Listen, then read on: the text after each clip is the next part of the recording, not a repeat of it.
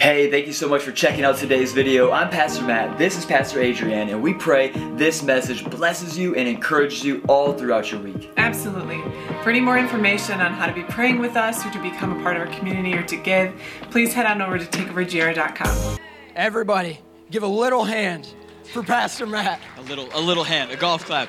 Thank you, young Micah. Thank you. Can we get over takeover worship as well? What a phenomenal morning in the presence of the Lord. If we could turn the lights on, that would be amazing, so I can see your beautiful faces. But uh, I'm just messed up this morning. I'm so messed up. That's the, that's so enlightening when the pastor gets up and it's like, he said he's messed up. like, where are we going? I am. Uh, if he's messed up, we're in trouble. I know. Um, but I'm messed up for the right reasons. I'm messed up by the glory of the Lord in this place. Amen. I mean, yeah, Wednesday we had a TLC night, a little tender loving care, and we had all the scrubs we could get, and, and we've scrubbed the floors, and we've done some bathroom work, and we've done all these things. And man, I just, I never want to move beyond loving this wineskin that we have. The Lord gave us this warehouse, and I understand it's shabby but it's not too shabby, you know? Like it's it's our wineskin, and we're gonna grow and we're gonna burst out of it. And the Lord's gonna give us Fountain Street Church one day or another great building in our area that we can redeem for the Lord. But however, I'm just gonna keep saying that publicly. I don't care if they get mad. I'm just gonna keep saying it publicly. We will redeem that building for the glory of the Lord. I want it for Jesus' glory. Amen. So if you know anybody who has a lot of money, um, and either loves Jesus or wants a tax write off, I can talk to him. I would love to talk.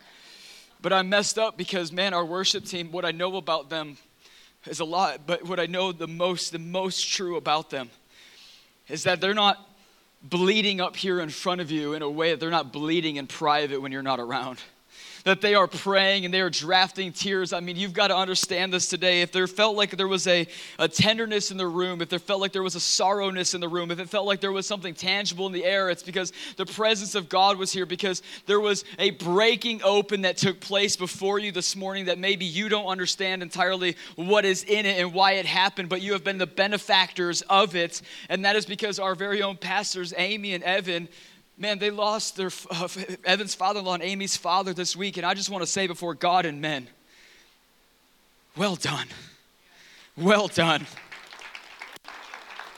We rejoice because Randy is in heaven. Absolutely. So grateful that right now we have gotten the opportunity to join in with him in singing to the Lamb who is upon the throne forevermore. Amen. And I just want to say, not many people can give an offering of praise in the dark soul of the night, but these two sure have. And they have modeled for you and I today how to love Jesus well in the midst of brokenness. Come on. Man, and I just, ah, ah. There's been a lot of tears today, I promise. I'm not even the crying guy. That's Zach's job. He's the prophet of the house, he's the weeping prophet. I'm the insane lead pastor, and I just, I lose my mind. And I just, uh, we were singing that song that I'm, I'm desperate for you. And that gripped me, but it also challenged me because I don't know if you know this, the, the word desperate, it, it means a deep longing of hopelessness. And so while I admire what the song is attempting to sing and what we're attempting to join in and what we're attempting to convey to the Lord that we are desperate, but how many of you know Hebrews 6:19 that we have a sure and trustworthy anchor, the hope for our soul, Jesus. We are not a hopeless people. We have a hope. We have the only hope. We have the assurance of hope, and his name is Jesus. How about we praise him this morning? So I love the poetry. I love the poetry, but poetry takes a back seat to the prophetic. And the prophetic truth above all other poetries this morning is that we have a living hope. We are not a hopeless people. We are not in a hopeless state. We are not in a hopeless city. We are not in a hopeless nation. We are not in a hopeless world. Because as long as there is breath in the lungs of the bride of Christ, come on, somebody. America doesn't have to go to hell. Michigan doesn't have to go to hell. Your family and friends don't have to go to hell. You and I, we can bring heaven here to them. I hope I have more Christians in the house than just those that said amen. My dog's like, I got baptized last week. I'm crazy. I love it. We had baptisms last Sunday. It was phenomenal. But yes, if you haven't got a chance to meet you, my name is Matt. My beautiful wife, Adrienne, saw up here earlier. We're the lead pastors here at Takeover Church, and it is an honor and privilege to have you in the house if you're new with us, and everyone else who's uh, faithfully a part of Takeover Church. Well done. Glad you're here on Labor Day weekend. Come on, come on. Oh man, we are we are we are committed to raising up the bride of Christ. You see, right now we're in a season, and I mean season because we are going all bloody year, friends we were just gripped by the prophetic word for our church this year that Jesus said in Luke 11 or Luke 12, 49 through 50, he said, I have come to cast fire upon the earth. I have a baptism of fire. I would give it if it was already kindled. You see, Jesus' chief concern is creating for himself, building for himself, establishing for himself a burning kingdom, a burning people, a burning body, and most certainly a burning bride of Christ. Amen. And so for us as Takeover Church, we've taken 365 days and we are in week 35 right now when we have been committed to being burnable we have decided we are going to be the most flammable people in our region. If God is coming to burst, break forth, and burn upon a people, let it be us. Amen. We, we, we may not have the biggest building and we may not have the most money, but I promise you, what we lack in monetary, we will come in the prophetic, we will come in the unseen ways, we will come in the spirit, in the saturation, the depths of God. Amen.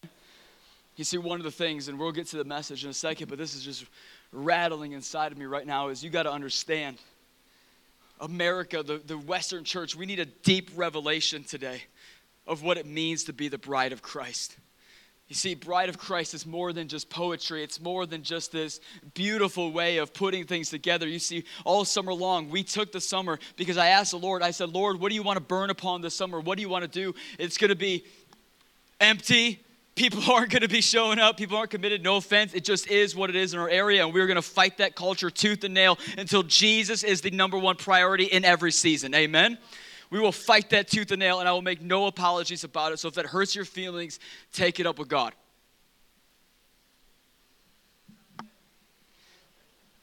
It's my first time here. Yeah, it's great. Good. Welcome. But here's the deal we're the bride of Christ. Do you understand? The Lord told me all summer, He said, Matt, teach my people to pray. Teach them how to be intimate with me. Do you understand that when the Lord is saying to us, Come be intimate with me, it's because He and us together, we are co laboring. We are coming together and we are preparing with God, with the Father. We are preparing a bride to give to His Son. So, of course, the father wants to be intimate. He wants to know the daughter, the bride, the one that he is raising up to give, to betroth, to marriage, to the bridegroom, the Lamb of God, Jesus.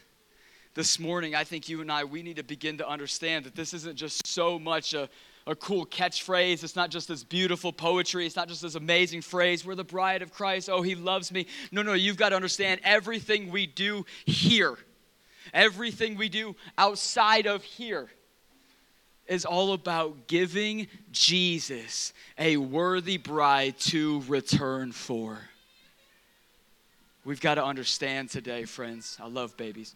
We've got to understand today, friends, that this is so much more than just coming to church. It's so much more than singing songs. It's so much more than getting great theology and good doctrine.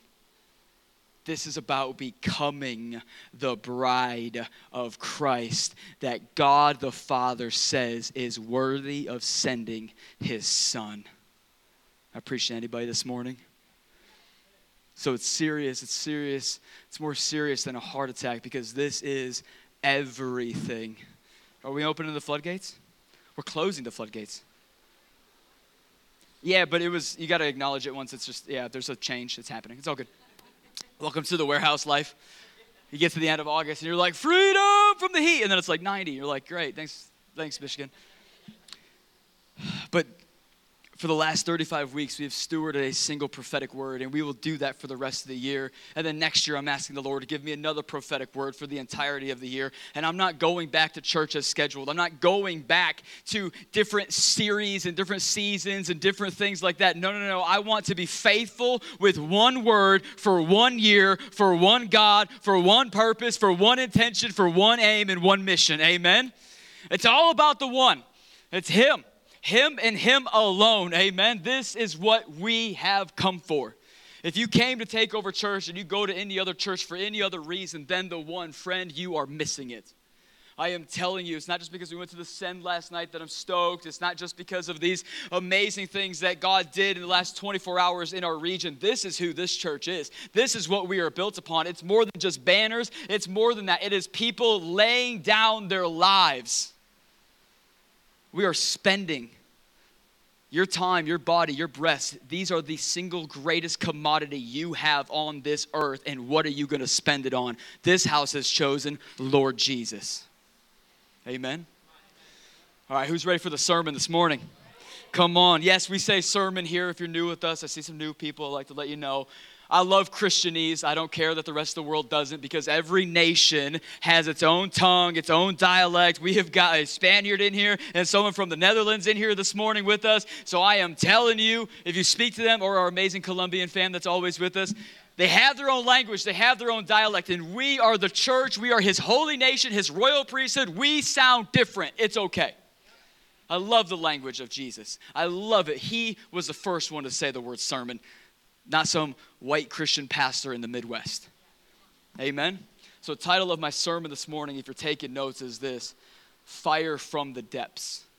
Fire from the Depths. Fire from the Depths. And if you have your B I B L E, how many of you know it's the book for me? Tell your neighbor it's certainly the book for you. Come on. We're coming out of 1 Corinthians 2, 1 through 16. If you don't have a Bible, there's tons of blue ESVs out there that you can have, and uh, it'll also be on the Sky Bible behind me. Can you guys just give it up for Kenny and Jen holding it down in the booth for us? Come on. Oh, Kenny G and Jay G. JG. Oh, what? Double G back there? Let's go. Triple G if we include God. Hey. All right. 1 Corinthians 2, 1 through 16. Here it is. And when I came to you, brothers, did not I did not come proclaiming to you the testimony of God with lofty speech or wisdom, for I decided to know nothing among you, among you except Christ Jesus and Him crucified.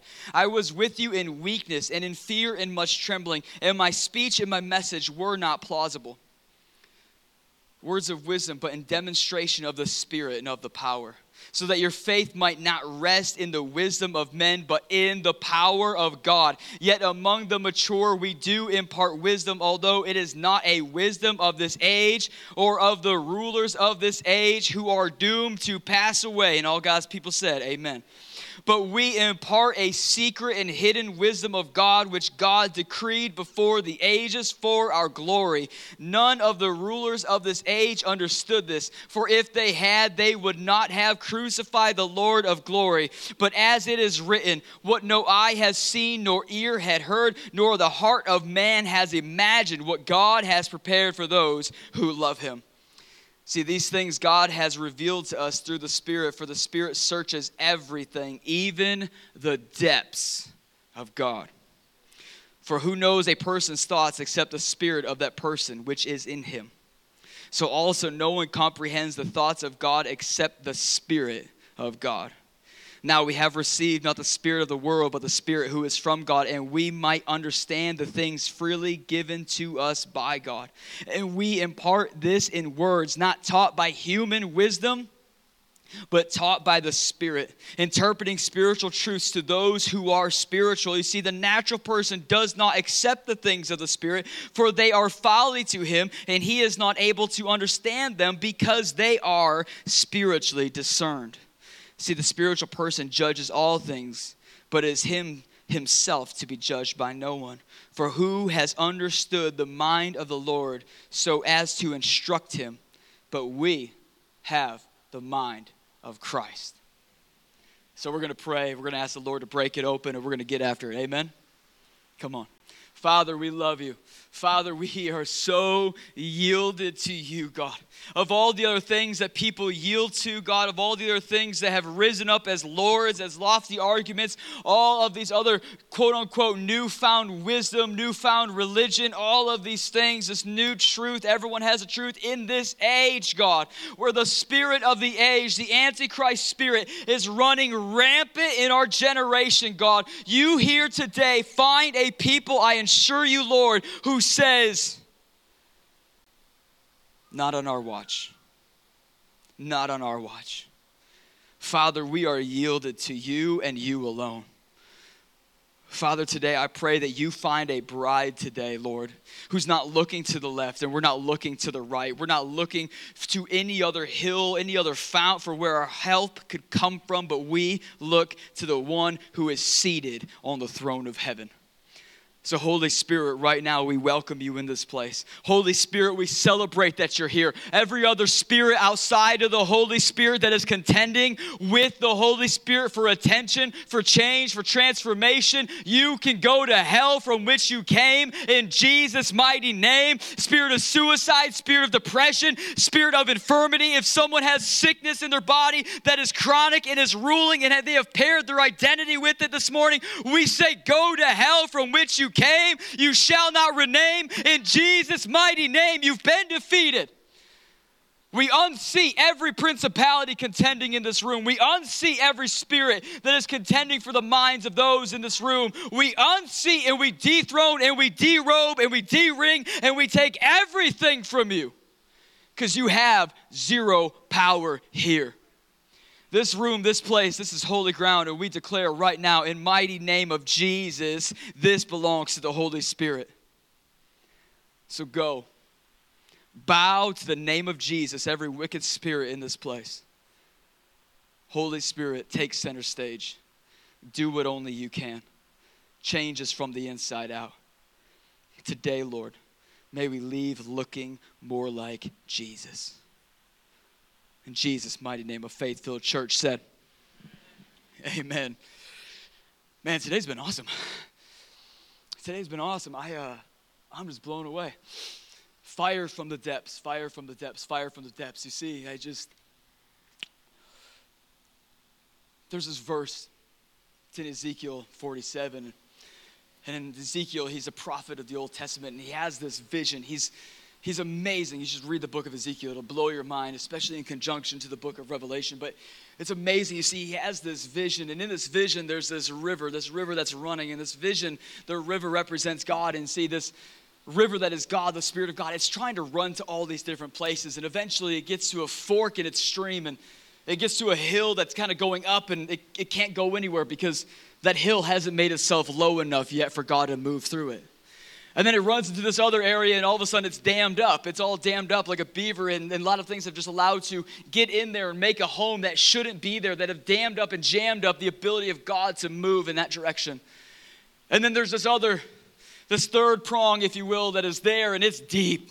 It's deep, and the river just runs. The river loves to run through it. The river loves to go through it. The river loves that it can freely go. It is just so yielded. The bank has just resolved and relented to the one. And the Lord has just been telling me over the weeks the river runs to the depths. The river runs to the depths. The river runs to the depths. And I came today to declare that as a prophetic word over our church. The river runs to the depths. You see, friends, we just talked about it last week in the book of Acts and how they, the early church was sparked in birth, but it wasn't simply on Jesus or time with Jesus alone, but instead, friends, by God's design and God's ways, the early church, the church in itself, was birthed by and in the Holy Spirit. You see, the Holy Spirit is the river of God, the Spirit of God, the river of living life is the Holy Spirit. And friends, if you think that we can do this thing on man made religion, on morality alone, on simply just abstaining from sin long enough to be kind of like Jesus in the right crowd long enough, to be accepted into that crowd long enough, and we call that Christianity, friends, we are missing it. We are missing it. I am telling you the Holy Spirit enables you and I to live a resurrected life, a resurrected life, a resurrected life that brings resurrection life everywhere it goes. It doesn't need an invitation to move, it just brings resurrection to every room. I'm preaching to anybody this morning. The resurrected life does not need an invitation to move. The resurrection life moves in every room. Doesn't matter whether there was an invite. Heaven doesn't wait for an invite. Heaven goes where you go. The power of God goes where the people of God go. Amen. I said the power of God goes where the people of God go. Amen. But what's clear in the scriptures, friends, is that the river runs to the depths. So many of us, we, we're asking, why do I keep struggling with the same sins? Why do I keep lying? Why do I keep conniving? Why do I keep trying to petition for myself? Why do I feel like I have to keep grinding to get myself to the next place? Why do I keep putting all of these things ahead of God? Why do I keep getting into pornography? Why do I keep sleeping with him? Why do I keep sleeping with her? Why do I stay on these apps? Why do I keep doing all these things? My soul is a mess. I am heavy, burdened, and laden. And I'm like, what is going on in the inside of me? I come to church, I worship my heart out, I cry for two and a half hours. The Lord wrecks me. And then by eight o'clock on Sunday, I am lonely. And I'm on apps and I'm going to places that I shouldn't be and I'm doing drugs that I shouldn't be doing and I'm and all of a sudden we're back in the cycle and we're like, why why was church not enough for me today? Why was worship not enough for me today? Why was the message not enough for me today? And I'm telling you, friends, it is the deep places that God runs. It is the deep places that God loves. It is the deep places that He longs to go. And I am telling you today, if you have not gotten low enough for Him to run through you, today's the day where we change that. Today is the day where we look at the book of Revelation and we see Jesus is exalted in heaven and it followed up with he is the lowly one. See, heaven doesn't doesn't exalt you, doesn't platform you, doesn't give you promotion because you have the right thoughts, because you have the most money, because you got the best looking house or the best looking wife or the best looking things. Heaven exalts you when you make yourself the lowest.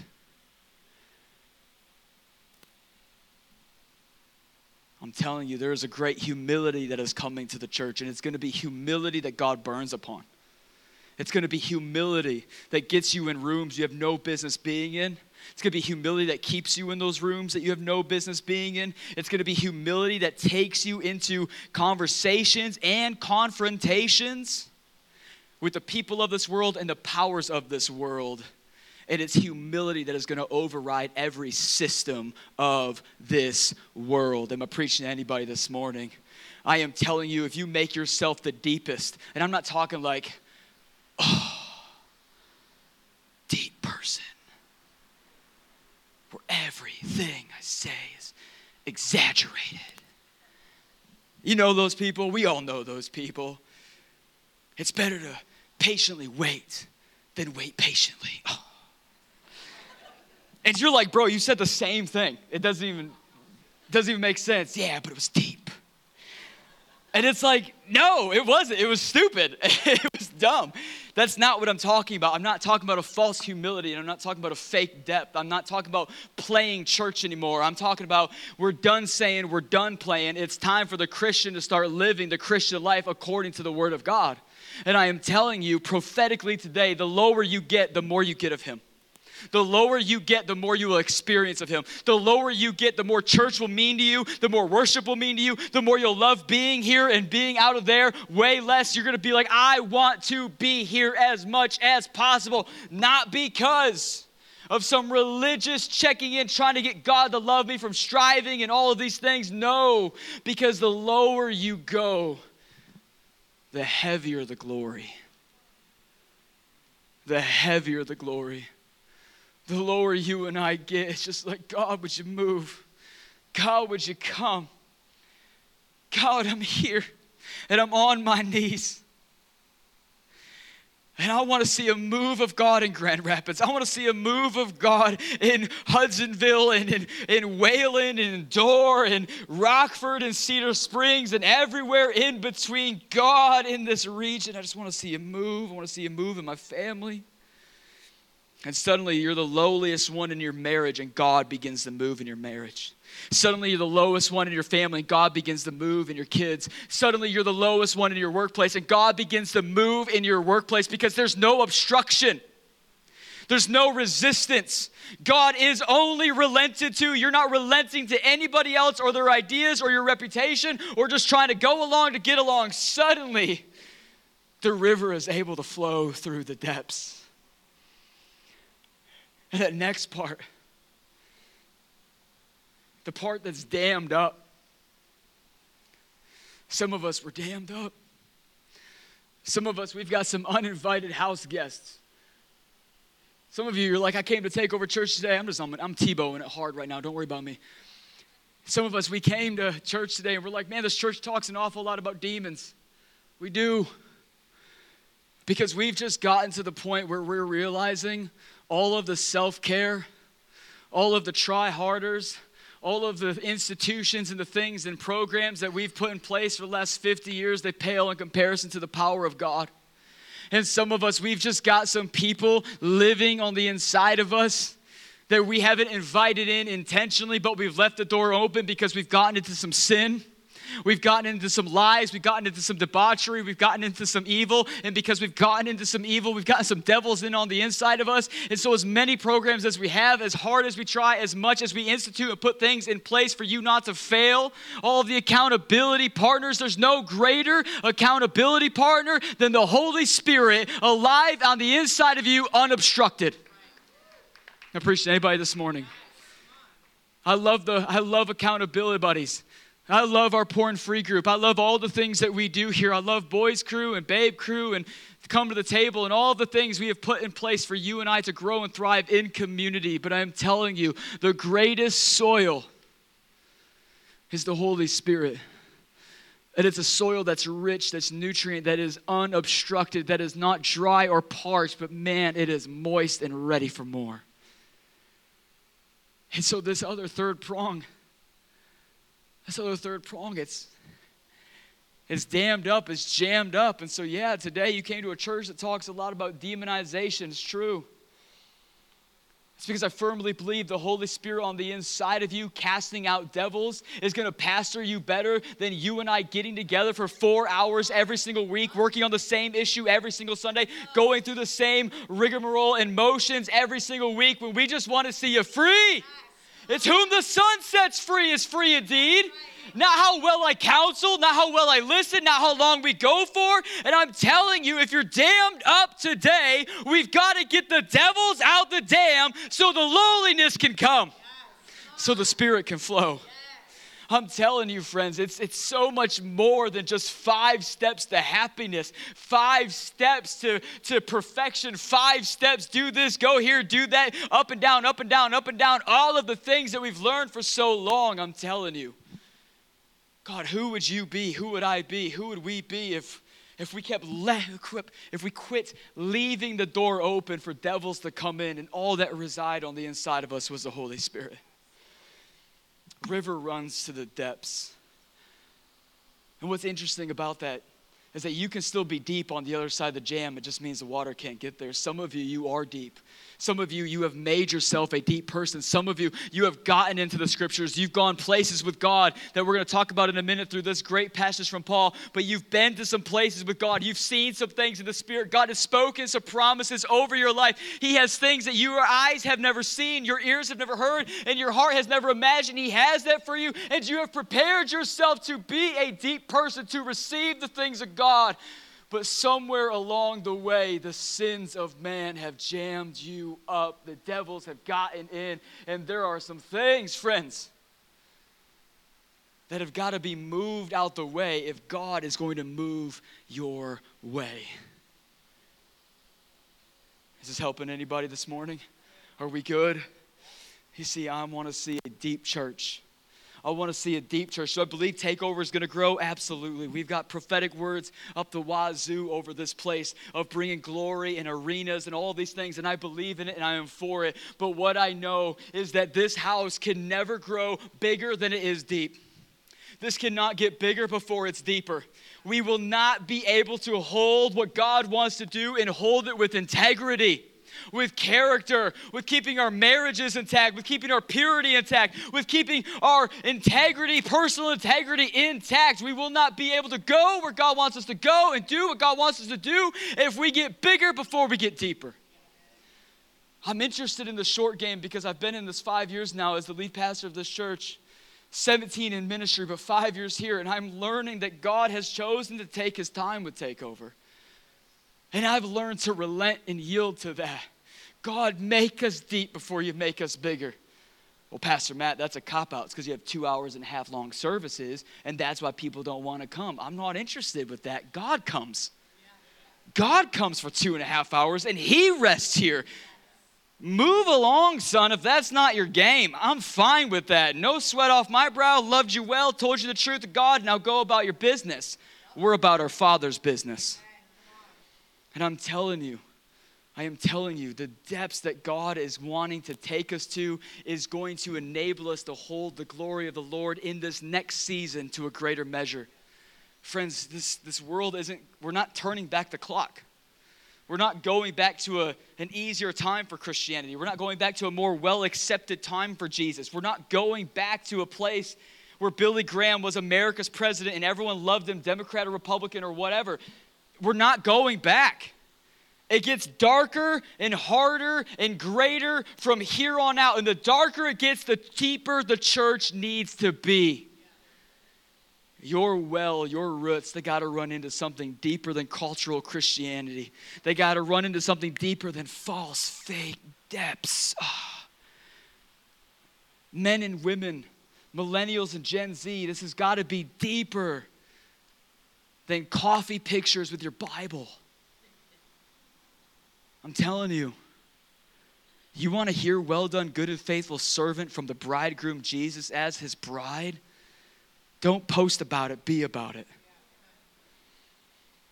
I know that's so silly and trivial, but honestly, I don't know if anyone said it. Man, I want to see your life ablaze for the glory of God. When I see you, when I hear you, and when I watch you, when you don't think I am, rather than when I'm scrolling through my feed and I see that nice post, but I know your life has fallen apart. I'm preaching to anybody. I'm not judging you, I'm inviting you. I'm not judging you, I'm inviting you. Let's go deeper.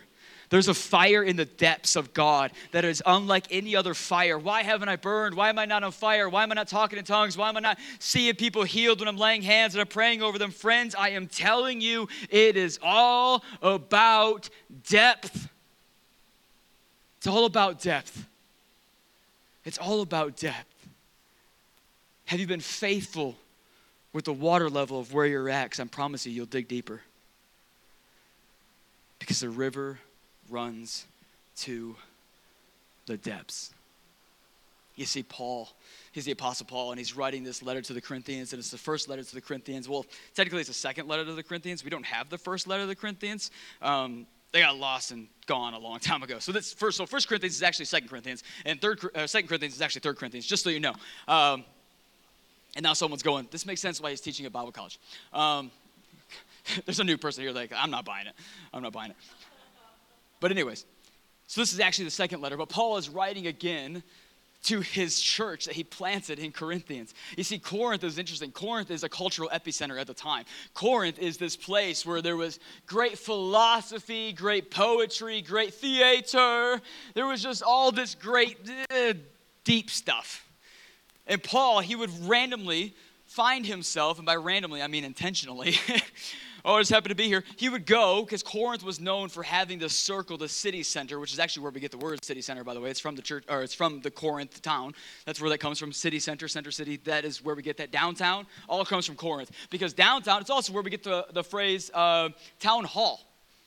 And uh, there's another word I'm looking for um, public square. That's this all comes from Corinthians, just so you know. All of those phrases actually come from this. Those little phrases that you think we use just randomly, it all comes from the book of Corinthians. So it's amazing. So there's this town hall, there's this public square, there's a public forum, and Paul would randomly find himself down there all of the time. And what would happen down there is anybody who's anybody, doesn't matter who backs you, doesn't matter who signs you. It is kind of a lot like uh, TikTok, Instagram, YouTube, and house churches. Uh, that people Talked about it last week. Go back. The people who were just anybody could go, they could set up a soapbox, they could get a milk crate, they could do their thing, and they could pontificate and they could preach whatever heresy, gospel, anything that they wanted to to the public square. And it was known for this. They loved it. People would sign up to be like, oh, what is, you know, Plato's cousin gonna say, or whoever, you know, it's just like all of these silly people and they would show up and they would wax poetic and they would talk about all these things, the mysteries of the universe. And they would have all these grandiose ideas and people would gather all day long to hear. And so paul when he moved into corinth he was like my mission field outside of the church gathering has got to be the public square. I've got to go here. All of these other false doctrines heresies all of these other you know spirit of ahab spirit of jezebel all these things were still being peddled in the public square. And paul said enough is enough. It's time for jesus Enough is enough. It's time for Jesus. Like, who is going to speak for Jesus if not Paul? And so Paul goes. And this is actually what he's writing to. And so when he starts off this verse in Corinthians, he's speaking to a church that was birthed out of the public square, birthed out of public discourse. So, friends, I came to tell you if you think Christians need to stay out of politics, you're dead wrong. If you think we need to stay out of the public sphere, you're dead wrong. And I'm not here to affirm any of that stuff. What I am here to affirm to you today is if that the church is silent, the world the world is lost. It's the church that is the conscience of the world because the church has the spirit of God. Grandma back here, just love you. love you so much. I'm telling you, so goes the church, so goes the world. So goes Takeover, so goes Grand Rapids. That's what I'm interested in. That's what I'm interested in is making sure you and I we run this race to the duration. And so we got to start getting deep. And Paul even starts us off. He goes, Listen, listen, listen. Everyone's pontificating, everyone's preaching, everyone's deliberating, everyone's out here with these flashy thoughts and these deep ideas. And, you know, is it the sun of God? Is the moon of God? Like, are the stars mean this? Leo and, you know, cancer and all these things. It's like, wow. And it's kind of wild. People have been worshiping cancer for a long time. It's insane when you think about it. It's this idea. And Paul's like, I need to get Jesus in there. I need to come and bring Jesus to the public square. And what's interesting in this moment is he starts off, he's writing to the church in Corinth who was birthed in this place. You got to understand that. Just like you and I, we were made in this time. We were called to this time. Corinth was called for that time. Friends, you and I, we were made for this hour. You are not an old soul in a new body, friends. You were called and you have been placed a mantle upon you for such a time as this. You were born for this season. You were born for this year. You were born for the fight ahead of us. God has placed something on the inside of every single one of you that is uniquely designed to overcome the enemy in our day. And you got to believe that. If you don't believe that, all your weapons are forfeited.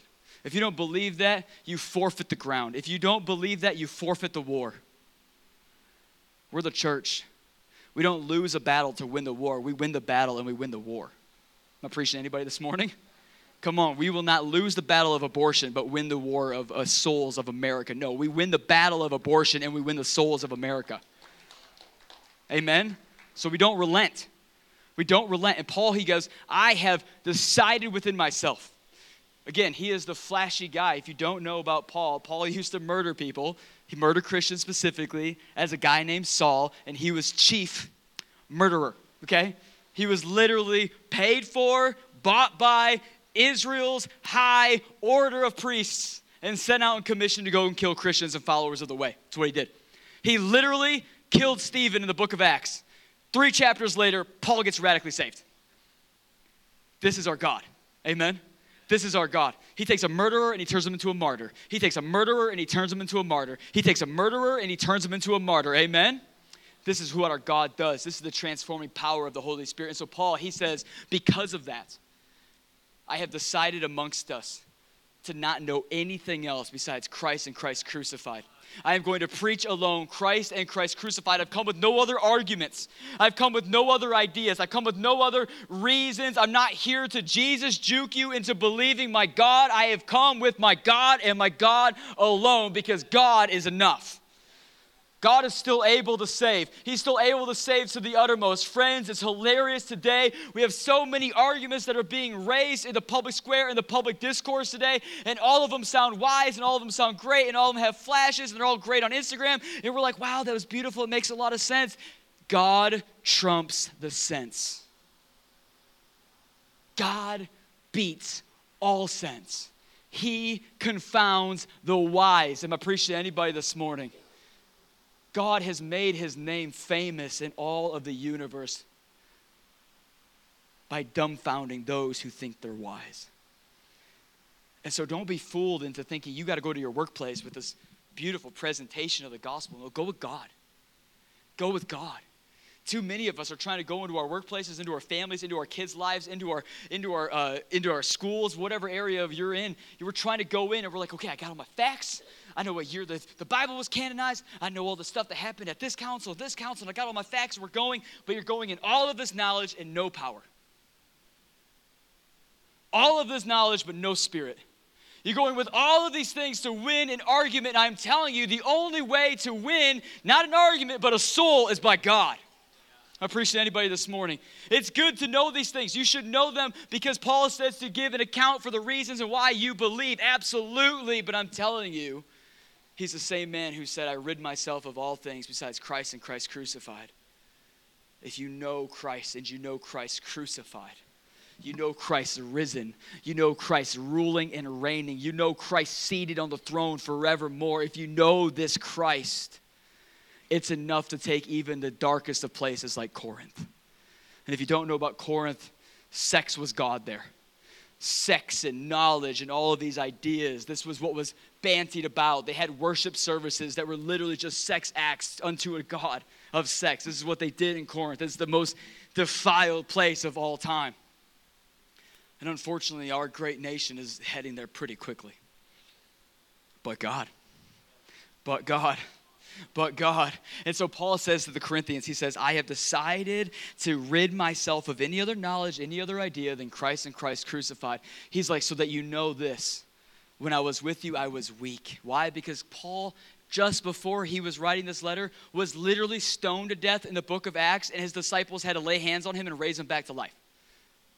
Yeah, Paul's one of those guys. Okay? Why do you think he's so courageous? Because he's been to Jesus, and then he's been to Jesus, and then he came back, and he's still with Jesus, and he's bringing Jesus. That's Paul. So Paul is courageous. Paul has boldness. Paul is with it. He is ready to bring Jesus to the uttermost. And so he goes, I was weak, and I was in fear and trembling. You see, when you pair fear and trembling, you know he's not talking about I was scared of Corinth. He's not talking about a sinful fear where you put your faith in a lesser God or you put your faith in a lesser man or you put your faith in a system to protect you or take care of you. No, no, no. He's not in fear as in in sin. He's in fear and trembling of the Lord. He moves in fear and trembling. He is looking at the Lord in whom he's met on a number of occasions and whom he goes forth in. And he is saying, I'm coming to the most defiled place my speech is not going to be great. I have been beaten, I have been bloodied, and I was just raised from dead.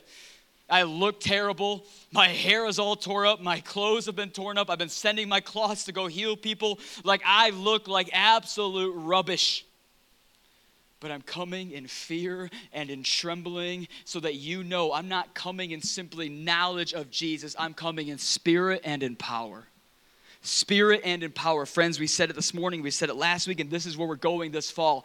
The church was birthed in the Spirit of God, so it needs the Spirit of God. It will be ran by the Spirit of God. It is by spirit and power that the church advances, not simply in MDivs not simply in doctrinal degrees, not simply in spending thousands and thousands of dollars so some liberal seminary professor can teach you that God's word is not inherent or infallible, but instead you can pick your own adventure course with Jesus and he can be whatever you like. That's happening, by the way, in case you're not paying attention. We're not going to move in knowledge we're going to come in the wisdom that comes from the Spirit, and we're going to come in the power that comes from the Spirit. Am I preaching to anybody this morning? You see, everybody's saying America's last days are behind her because the church is dying. The church is not dying, she's being refined. The church is not dying, she's being refined. We are peeling back all of those sycophants, all of those phonies. God bless you. We love you. Jesus died for you. I hope you have a real salvation moment, but the time for grifting is done. The time to be discipled is now. The time to be like Jesus is now. The time for grifting is done. It's time for the deeps to cry out to the deep again. I'm preaching to anybody this morning. I'm preaching better than you're responding.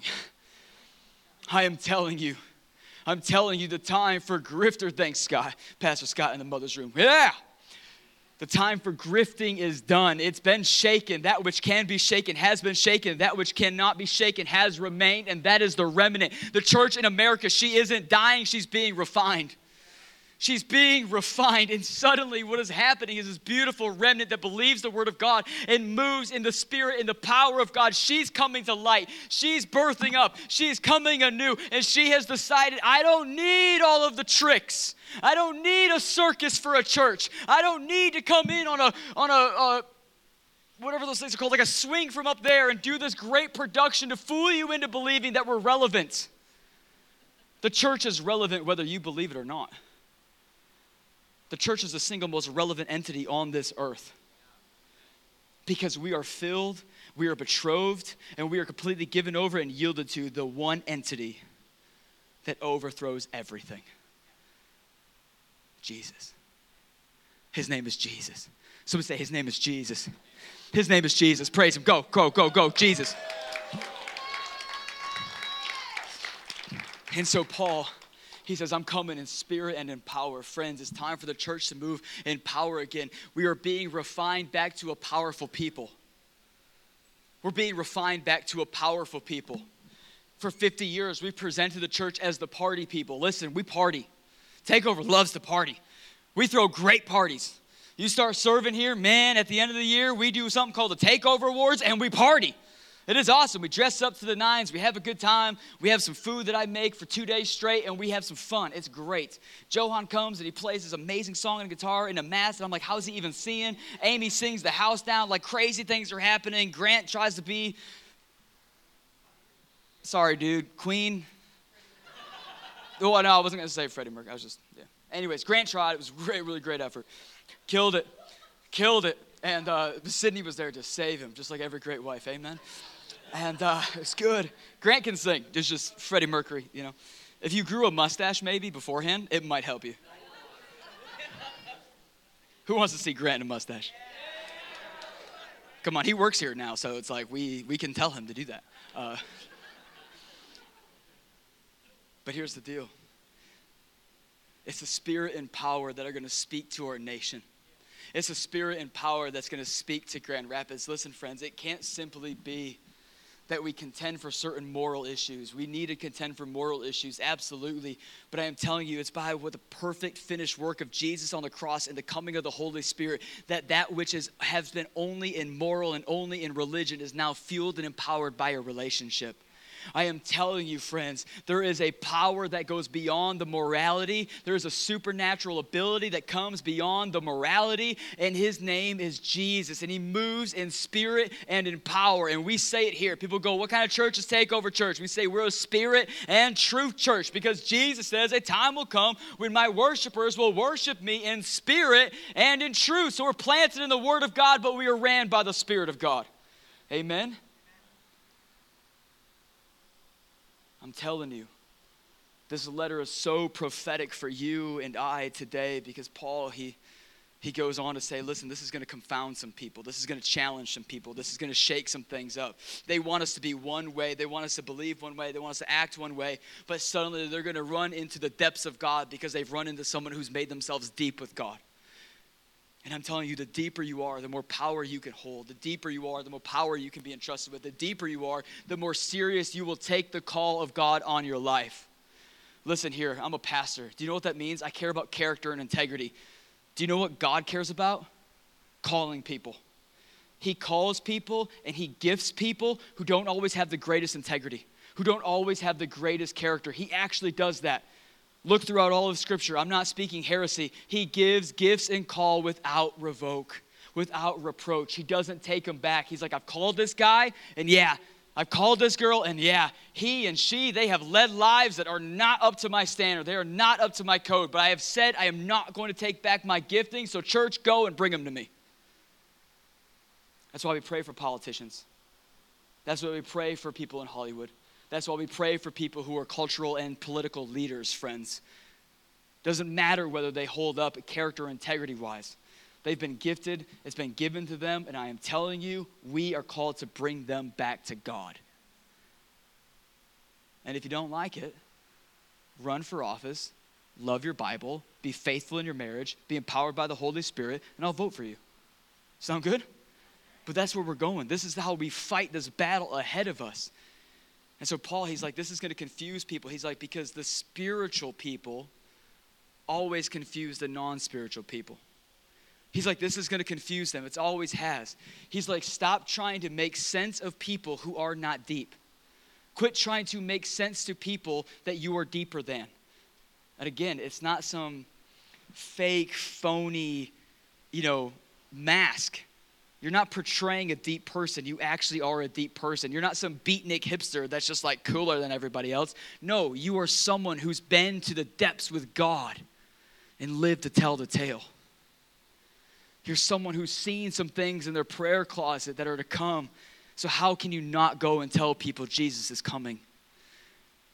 You've been to some places in the prophetic and in your prayer closet, in the depths of God. You've seen some things, and you go to your spouse with complete reckless abandonment to how they're going to feel, and you go, I know you have a drinking problem. You've got to repent. You've got to get that devil out. You've got to tell somebody about it. You have got to rid yourself of this because what God is going to do in our family in the days to come, it's going to take you being sober minded. Am I preaching anybody this morning? See, it doesn't matter if it's the White House and principalities or it's your house and it's your marriage. God is trying to get you deep.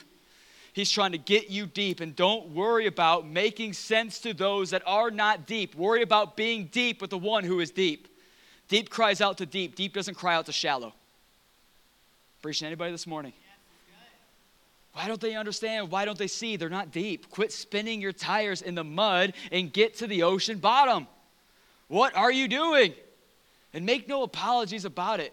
We love people, we want to spend time with them, but man, the hour is dark. And if you're not about getting deep, I don't have time to have you as my significant relationship. Let's get deep. Some of you, you're college students, you're going to college in Grand Rapids. That's amazing. You're gonna be in the shallow end of the pool. You start making yourself deep, you are gonna be the single most influential person on your college campus, as you might be alone. But deep cries out to deep. I tell you, young person, you will find yourself with deep people. God will bring depths around you as He takes you deeper. And so then what happens? He says, Listen, what no eye has seen, no ear has heard, no heart has imagined, what God has prepared for those that love Him. See, there's a difference. When you love God, you'll go deep with God. When you like God, you'll stay shallow. Right? When you love God, you'll go deep with God. But when you like God, you'll be shallow. When you love God, you'll go deep with God. But when you like God, you'll stay shallow. Friends, I am telling you, there is a love, there is a great romance narrative between the bridegroom and his bride that the Lord Himself is preparing in this hour. And He's saying, Come, my love. Come away with me. Come get deep with me. And maybe you're a guy in here who's full of machismo like I am, okay? And maybe this language makes you uncomfortable. Surrender. Surrender. If you don't surrender to being the bride of Christ, you will remain shallow. You will remain shallow. It's okay if this makes you uncomfortable, but surrender that uncomfortability. Trust me, I'm all about machismo. I'm not gonna cry. I'm gonna pull out my chest here. We're gonna toughen up, buttercup, and we're gonna get it. I'm that guy. I understand. But I am telling you, where we're going, this machismo, it can't take you.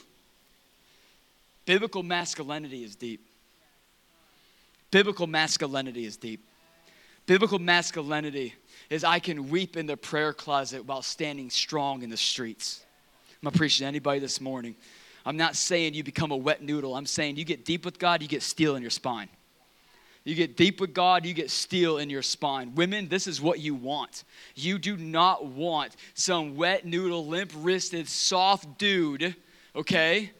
You want a man of God who will cry in private with the Lord, come on, but will stand strong for the Lord in the streets, who's got steel in his spine, who will not cheat, who will not leave you, who will remain faithful to you amongst all the other lovers in the earth. Am I preaching to anybody this morning? It's about time a pastor said it. Worship team, you can make your way up here. Listen, listen, listen. We're going to land this bird in just a moment, but hear me. Hear me. What no eye has seen, no ear has heard, what no heart of man has imagined, what God has prepared for those who love him. I'm telling you this when you begin to go down to those depths, there is a fire in there that you could never imagine. There's a fire that burns in the submerged areas with God. There is a fire on the inside of Him, the deeper that you go, that you've never even thought about. Trust me, friends, when you came to know Jesus, suddenly your imagination had all of the sinful boundaries broken off of it. All of your ideas of what God is and who He could be and all the things He could come up with and all the things He's capable of, it broke off you because it was too small. The second you came into relationship with Him and He filled you with His Spirit, friends, hear me today. Your box you've always kept in Him, it got crippled, it got crushed, it got broke open because it couldn't contain Him. So all of a sudden, your imagination got big. Suddenly, you started thinking, I could actually do something significant with my life. And I'm not just talking about grandiose. Listen, not every person in this room is called to be a pastor on a platform. But that doesn't mean your life doesn't have significance. This is not any more significant than you spending years leading your coworker to Jesus. This is not more significant than you loving your spouse so well when you got set on fire by the glory of God and you stayed in a marriage when it was difficult, when it was hard, when you knew they were not keeping up, when you knew they were sinning, when you knew they were being unfaithful in the marriage, when you knew they were going out and they were getting their needs met by another lover, but you know Jesus. You have one lover above them and you chose to remain in a marriage and love them unto Christ. Amen. I'm telling you, this is not more significant. If you've got Jesus, you have the most significance. Everything else that you and Him will accomplish together, it pales in comparison to you bowing the knee the first time. Pales in comparison. So I'm telling you, what no eye has seen, no ear has heard, no heart has imagined, I am telling you, it's not always this big, grandiose leading conferences doing all these things. It's not always that. Sometimes it's saving the one to get a generation.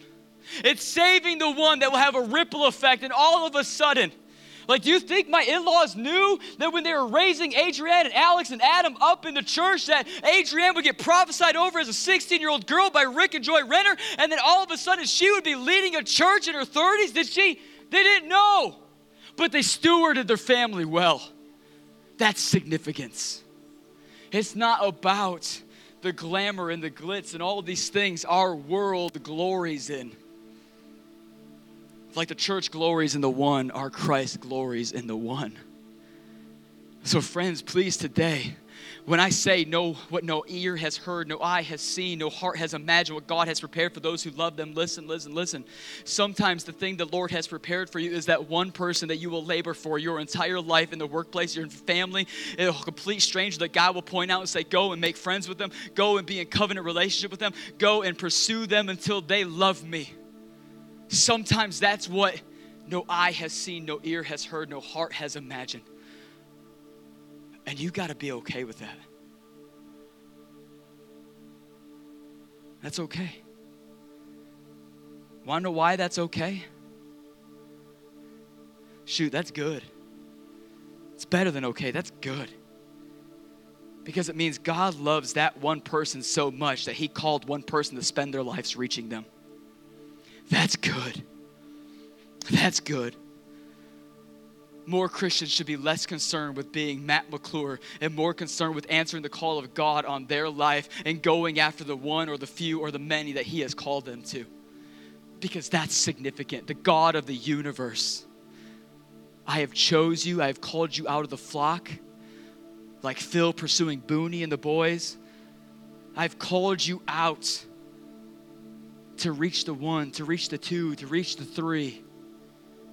I love those three so much that I've called you specifically to spend your days, your life going after them.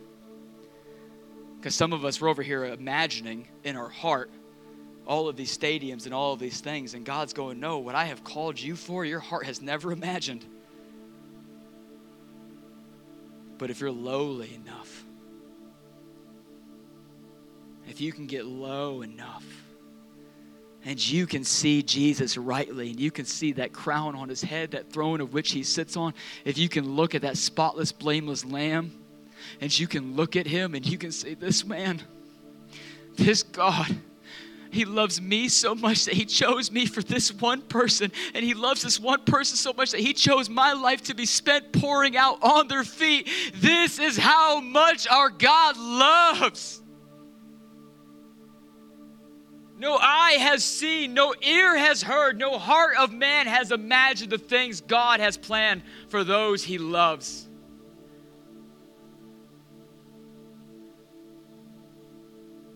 There's a fire in the depths, friends. That's for you specifically. I would love it if every person in here came from this place and filled stadiums and traveled the nations and did all of these things. That would be amazing. But what I love almost more is what Jesus is focusing in on on this hour. And he's like, I want to love one person so well that they know undeniably I have pursued them all the days of their lives. And so, Paul, he's speaking about all of these things to the Corinthians. And then he says this He says, The Spirit reveals you so much. You can stand. He says, The Spirit of God reveals so much that He is able to teach you a wisdom that is from the depths of God. A wisdom that is from the depths of God. We've got all the playbooks, they've all been published.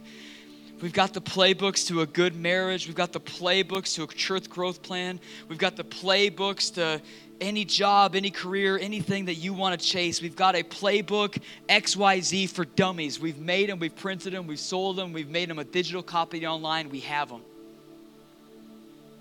But then there's this wisdom that comes from the depths of God, but it can only be found in the depths of God. So you spend your time spinning your wheels, chasing things and people that profit you nothing, that continue to betray you and leave you dry and thirsty and longing for more and longing for Christ, and you don't even know it. Or you could choose the deep route the deep well, the deep ways, and you can chase and run into with reckless abandonment the depths of God. And in there, there's wisdom for your life.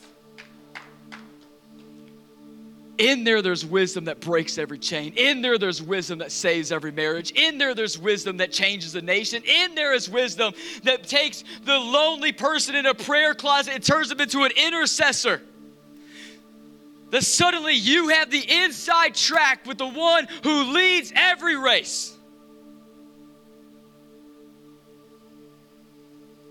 And suddenly, what you think is insignificant in the kingdom of God is actually on the front lines of the kingdom of God. Because while so many Christians are shallow, you're found in the deep end. You know what's interesting about the deep end? Paul says, wisdom from the depths. What's interesting is that speaks to a level of intimacy, a level of trust, a level of pursuit, a level of relationship. That God can begin to trust you with deep wisdom He doesn't trust every other shallow believer with. And you know what that else means? That means you can speak to God on matters and he'll actually listen to you while so many cry out from the shallow end SOS, save our souls. You're nestled up in the deep end right next to the heart of God, and you are speaking directly to the throne. And you're saying, Jesus, one more time one more revival, one more outpouring, one more breath of God, full power of God in me, in my church, in my city, in my region. God, if you will do it, I will give my life to steward it. I will get every friend. I will embarrass myself. I will go outside of myself. I will go beyond myself. I will spend whatever. I will give whatever. I will go wherever. I will do whatever you will have me do if you just do it one more time.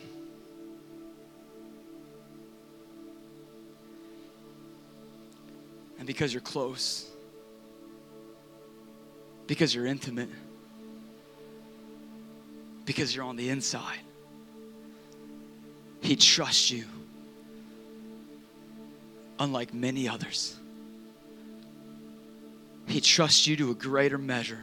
I'm telling you, friends, where the world is heading, the Holy Spirit is needed. Where the world is going, the Holy Spirit is needed where you and I are going to go as a church in our region, the Holy Spirit is needed. And if we want more of Him, we've got to get less of us. I have it tattooed on my arm, John 3:30. No, no joke.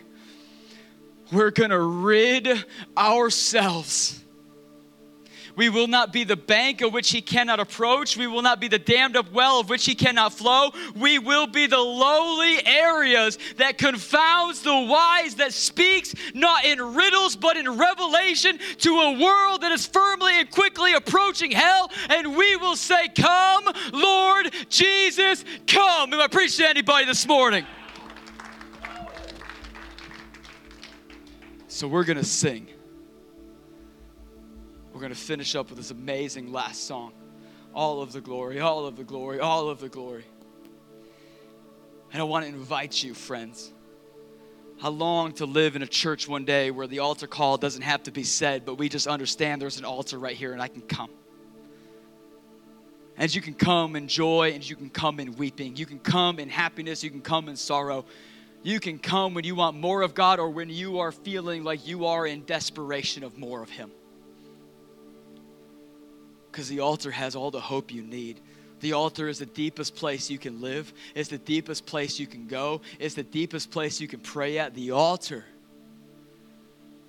is where the world is behind you and Christ is before you.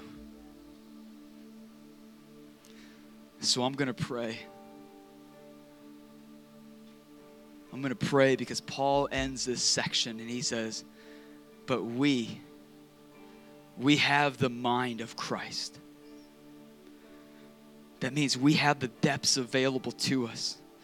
That means we can think like He thinks. We can imagine how He imagines. We can see how He sees. We can hear how He hears. We can do what He does. We can go where He goes. We can break chains that He breaks. We can raise bodies that has been broken.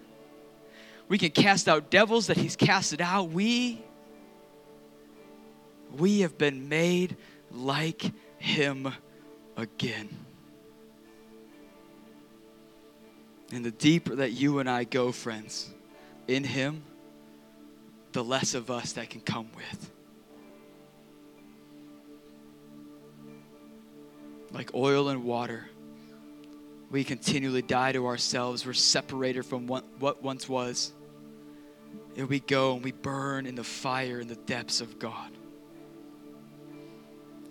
So, Father, I just thank you. Why don't you go ahead and lift your hands as we get ready to go in? Just put yourself in a posture to receive. If you want to come up to the altar, come up now. If you want to get on your knees, get on your knees. If you want to dance in the aisles or off to the side, go for it. We got banners over there. Go insane in His presence. But whatever you do, do it in a posture of surrender.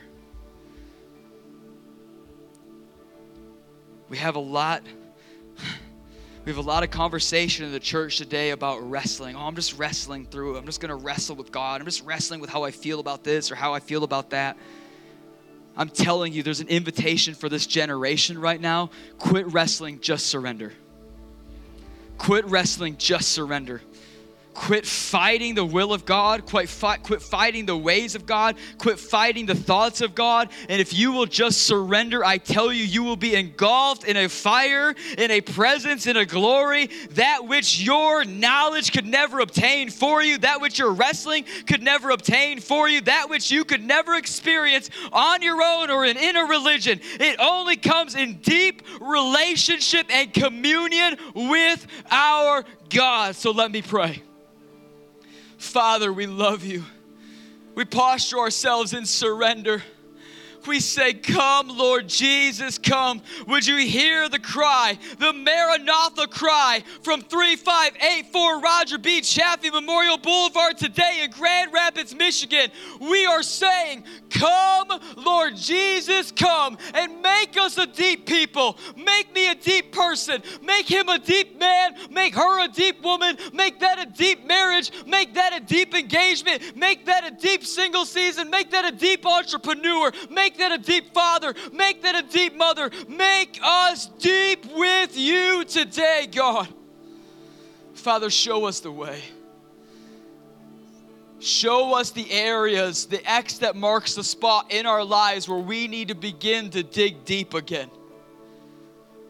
Father, I'm the kind of man that still believes in the wells of Abraham, and I believe they've been stopped up, they've been backed up, they've been filled in by Philistines, they've been filled in by principalities, they've been filled in by demons and lies from the enemy, God. But today we say, we prophetically begin to dig the wells again of Abraham, that a wellspring of the Spirit of God could flow in this place, could flow from this place, could flow into every other broken broken cistern, restoring it, renewing it, redeeming it for the glory, hallelujah, of God in the earth again. Father, today we say, make us a temple, make us a tabernacle, make us a vessel, God, that can hold the new wine, the fresh oil, that can burn upon the old fire of the altar of the days of old, God. Father, we say right now as the worship team begins to sing, with our hands lifted up, with our heads laid low.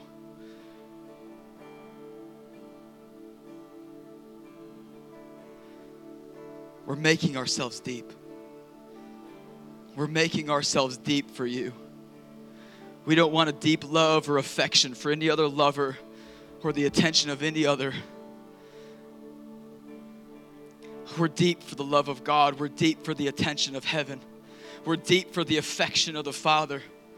We want the affection of heaven on our lives and on our church. We want the affection of heaven on our marriages. We want the affection of heaven on our sexuality. We want the affection of heaven in our purity. We want the affection of heaven in our workplace. We want the affection and attention of heaven everywhere we go, Lord. If we will get low, will you take us with you? Will you take us into every room, every place, every place you want to be in in our region, God? From the high sky rises downtown to the poor communities on the southeast side, to the riches and the glamorous on the northeast side, to the Latin community on the west side. God, would you take us where you want to go? Father, hear us today.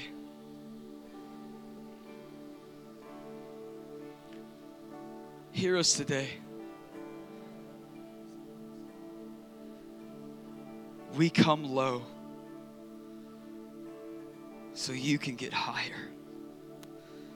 We come low so the glory can fall deeper.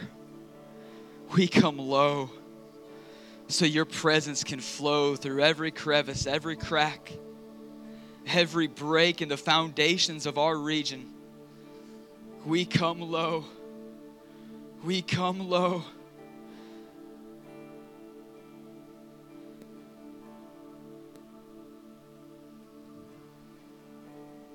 He's here. He's here. He's here. He is rewarding our lowliness. He's coming. He's here.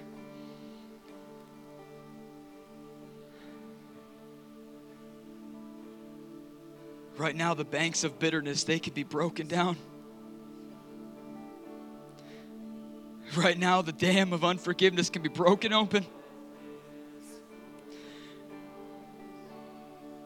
Right now, the demons, they have to flee. The Spirit of God is here, whom the Son sets free is free indeed. The demons have to go.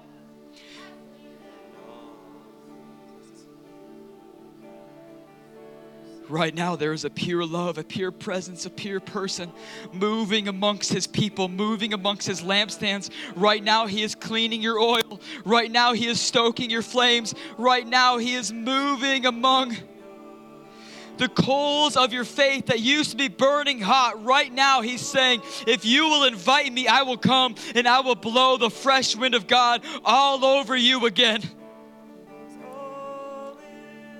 I know you've been hurt. I know you've been let down.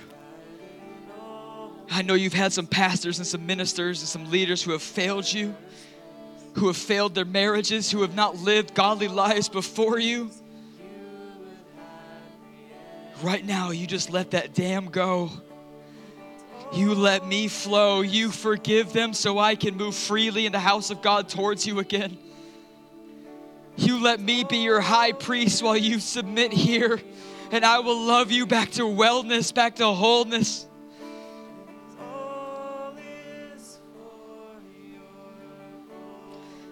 There's abuse in this building. Some of us, we've been abused physically and sexually and mentally and spiritually. And God is saying, I've been there the whole time. I've seen every affliction. I've seen every moment. I have been with you in every instance. I've never left you. I've kept you from so much more. And I am coming to you today. Your purity can be renewed. Your livelihood can be renewed. Your mind can be renewed. Your head can be lifted. The yoke is easy. My burden is light. You have had an albatross around your neck that has sunk you to the depths of depravity. But I am telling you today, you can be yoked with depths.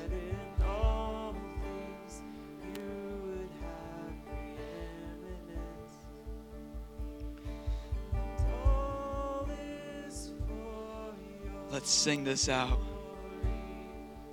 All this for your glory.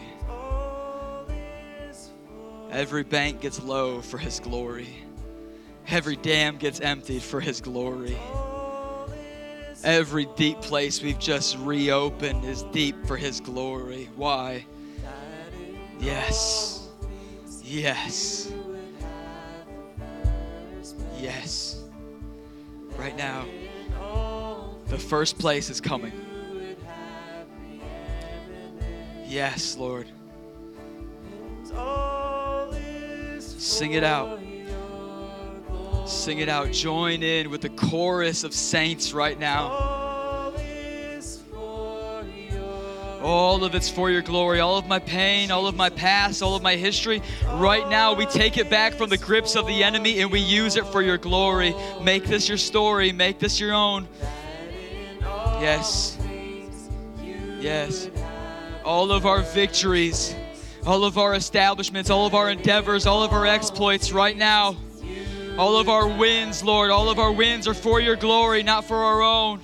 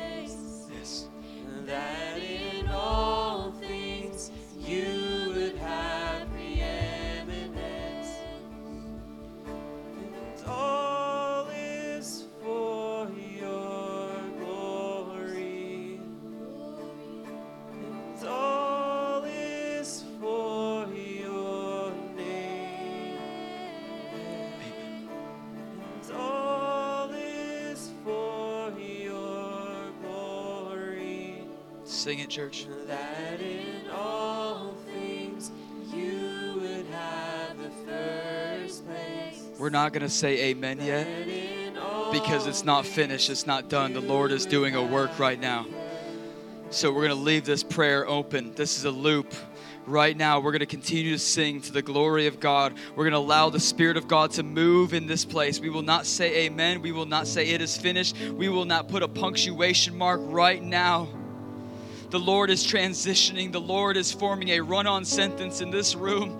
And He is saying, I am Lord, I am King, I am Judge, I have mercy, I have grace, I have forgiveness. It's all available to you. My presence is coming. As low as you'll go is as deep as I'll get today. He's coming, He's here, and He's ready to move in this space and in every face and in every place that we will open up to Him. So, team, take us there. Can we sing that? Put me anywhere. Yeah. Can we sing Put Me Anywhere? Come on, church, let's go. Don't worry about me, worry about Him. Join in. Put me anywhere. Yes. Just put your glory in me. Are you hearing it? Put your glory in me. I'll serve anywhere. Yes, yes. Let We me see see your your beauty. beauty. Yes, Joshua, take us there.